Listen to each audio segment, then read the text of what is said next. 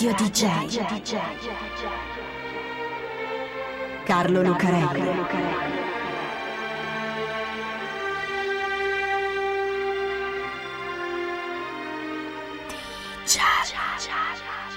Carlo Lucarelli presenta Di Giallo, il radiodramma di Radio DJ. Salve a tutti, siete su Radio DJ, questo è Di Giallo e io sono Carlo Lucarelli, qui assieme a Fabio B per raccontarvi un'altra strana storia che viene dalla metà oscura di un mondo fatto di segreti e di misteri. Perché questa è la storia di un intrigo che potrebbe essere un film di spionaggio, se non fosse che finisce in modo troppo strano e troppo scomodo per fare cassa al botteghino. Per cui resta quello che è, un affare, un affair, come si dice, per le storie scomode. Questa è una storia di spie, agenti segreti e terroristi. E non solo. Questa è la storia dell'affare Lillehammer.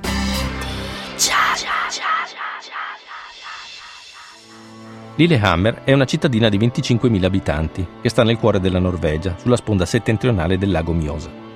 Una bella cittadina, con un centro storico fatto di case di legno che risalgono all'inizio dell'Ottocento, la vista del lago, il verde delle foreste, una bella cittadina prospera e tranquilla in uno dei paesi più tranquilli, come la Norvegia, e in una delle regioni più prospere d'Europa, come la Scandinavia. Lillehammer è così oggi lo era anche negli anni 70, quando attirava turisti immigrati in cerca di lavoro, che di solito trovavano, da tutto il mondo. L'estate è bella in Norvegia e così dobbiamo immaginare Lillehammer in quel luglio del 1973, scaldata dal sole di un luminoso cielo scandinavo, col verde delle foreste e il blu del lago a fare da sfondo le sue casette di legno. È un bel giorno per andare a fare una nuotata in piscina ed è proprio da una piscina che esce un uomo, un arabo, in compagnia di una donna incinta, una bella ragazza dall'aspetto nordico che porta un vistoso impermeabile giallo. Prima erano stati in un caffè all'aperto a chiacchierare, è un bel giorno per starsene in giro appunto poi se ne vanno a casa, in un appartamento in una palazzina popolare, in periferia. Lì cenano ed escono di nuovo verso le 8 per andare in autobus al cinema che sta al centro, l'unico che c'è a Lillehammer.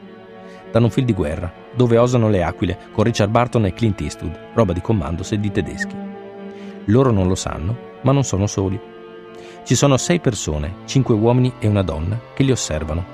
Li hanno seguiti fino da quando sono usciti dalla piscina comunale di Lillehammer li hanno aspettati sotto casa, dandosi il cambio, e li stanno seguendo anche adesso, quando scendono alla fermata dell'autobus e si dirigono verso il cinema. E quando entrano li aspettano ancora. Sono cinque uomini e una donna che hanno il compito preciso di seguire quell'uomo, di tenerlo d'occhio, e lo stanno facendo già da molto tempo. È il loro mestiere, perché sono agenti segreti, sono spie e fanno parte di quello che comincia ad essere considerato uno dei servizi segreti più efficienti del mondo, il Mossad, il servizio segreto israeliano. Sono arrivati a Lillehammer un paio di mesi prima, in primavera, e da allora stanno seguendo quell'uomo, quell'arabo, senza mai perderlo di vista. Su di lui hanno fotografie, note e informazioni che vengono da un file gestito da una sezione segretissima del Mossad. Il nome scritto sul file è quello di Ali Hassan Salama, che i servizi segreti israeliani considerano una delle menti del massacro di Monaco. La notte del 4 settembre 1972 un comando di appartenenti a Settembre Nero, un'organizzazione terroristica palestinese, fa irruzione nella palazzina del villaggio olimpico che ospita gli atleti della delegazione israeliana alle Olimpiadi di Monaco in Germania. Verso le 4 e mezzo del mattino, otto uomini con borse sportive piene di Kalashnikov e bombe a mano si avvicinano al villaggio olimpico, poco sorvegliato. Si fanno aiutare a scavalcare i cancelli da un gruppo di atleti americani che li scambiano per colleghi, tirano fuori le armi e cercano di sequestrare gli atleti israeliani. Nella colluttazione due atleti restano uccisi, mentre altri due riescono a fuggire. Scatta l'allarme. La polizia tedesca circonda la palazzina dove si trovano asserragliati gli uomini di Settembre Nero e i nove ostaggi israeliani, mentre intanto arriva la stampa di tutto il mondo che seguiva le Olimpiadi e diffonde le immagini di un evento che segnerà l'immaginario per generazioni, come la fotografia con l'uomo incappucciato affacciato al balcone della palazzina olimpica. I membri del comando chiedono la liberazione di più di 200 detenuti palestinesi nelle carceri israeliane e anche quella di due terroristi tedeschi della RAF, la Rotarmech Fraction, e chiedono un aereo che li porti tutti al Cairo, in Egitto. Dopo ore di trattative con le autorità tedesche e israeliane, e dopo alcuni tentativi parecchio maldestri della polizia tedesca, che si fa riprendere dalla televisione mentre si avvicina alla palazzina, seguita così in diretta dai terroristi che stanno guardando la tv, arriva un minibus che porta tutti a un paio di elicotteri che trasferiscono ostaggi e terroristi all'aeroporto, dove dovrebbe attenderli un aereo per il Cairo. In realtà, aereo e aeroporto sono pieni di poliziotti tedeschi pronti ad intervenire con l'idea di uccidere i terroristi e liberare gli ostaggi. ma la polizia tedesca ha sottovalutato il numero dei palestinesi e agisce senza nessuna coordinazione. Gli agenti cominciano a sparare, sparano i palestinesi, sparano tutti e dopo quasi un'ora di battaglia a terra restano cinque palestinesi e tutti i nove ostaggi israeliani, tutti morti. Un massacro. Il massacro di Monaco che colpisce tutti.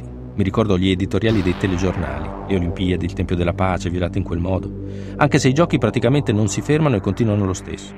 Un massacro che convince la polizia tedesca a dotarsi di reparti speciali efficienti e ben addestrati e soprattutto, per quanto riguarda la nostra storia, quella che stiamo raccontando, convince le autorità israeliane a varare l'operazione Collera di Dio. Giallo DJ. Di giallo. L'operazione Collera di Dio ufficialmente non è mai esistita. È un'operazione segreta dei servizi israeliani autorizzata dal premier Golda Meir subito dopo il massacro di Monaco, che vuole essere una vendetta per quello che era successo. 11 atleti israeliani uccisi e i tre terroristi catturati dalla polizia tedesca liberati poco dopo, in cambio degli ostaggi di un dirottamento. Ma soprattutto vuole essere un deterrente per altre azioni contro Israele.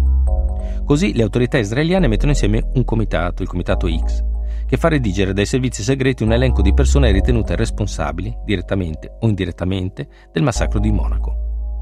Una lista di una trentina di condannati a morte, la cui sentenza dovrà essere eseguita da alcuni gruppi segreti, cellule clandestine in giro per il mondo, non riconducibili al Mossad. Una storia ancora misteriosa e controversa, raccontata da Steven Spielberg nel film Munish, che si basa su un libro, Vendetta appunto, dello scrittore George Jonas, che ruota attorno alle dichiarazioni di un agente israeliano. Il primo omicidio delle cellule dell'operazione Collera di Dio avviene a Roma, dove già pochi mesi dopo il massacro di Monaco viene ucciso il rappresentante dell'OLP, l'Organizzazione per la Liberazione della Palestina, in Italia, ritenuto un membro di Settembre Nero, che però ha sempre smentito.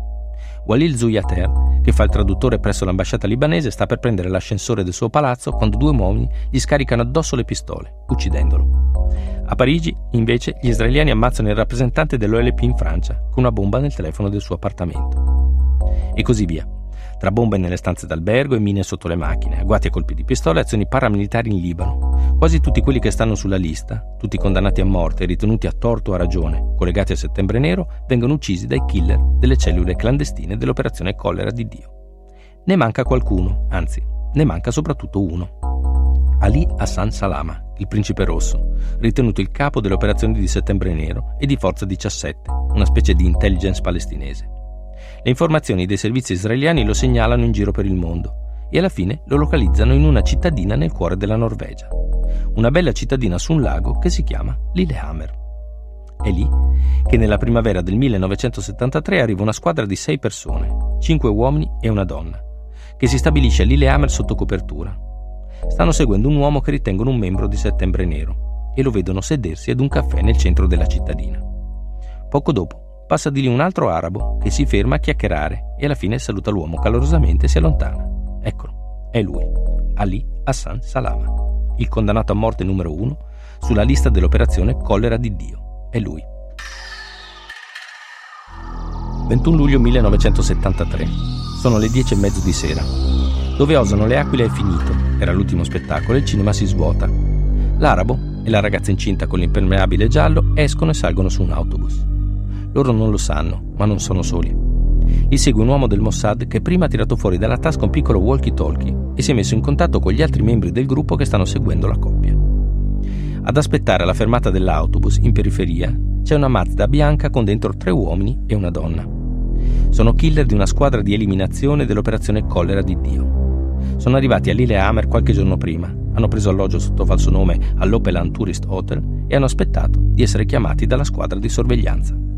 Appena l'autobus arriva, un uomo e una donna scendono dall'auto e si avvicinano in fretta.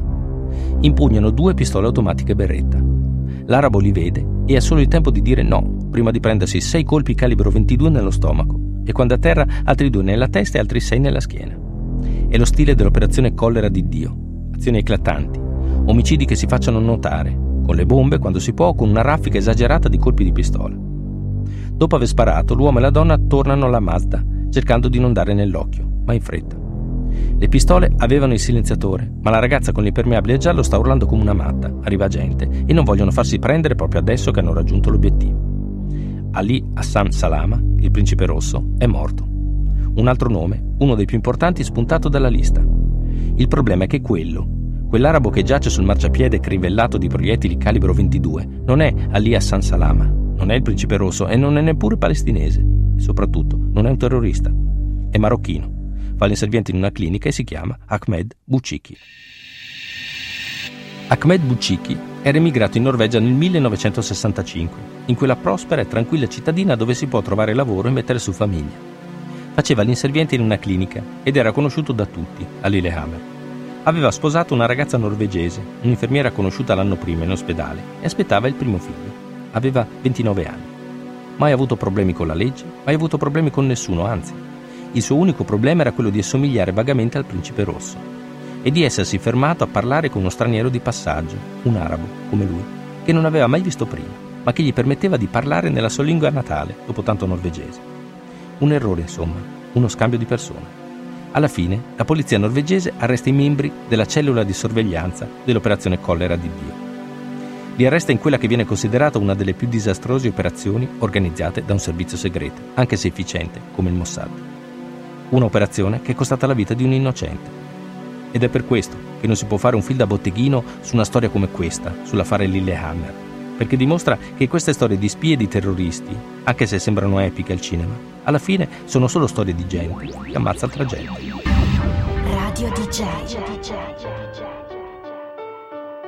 Carlo Lucarelli.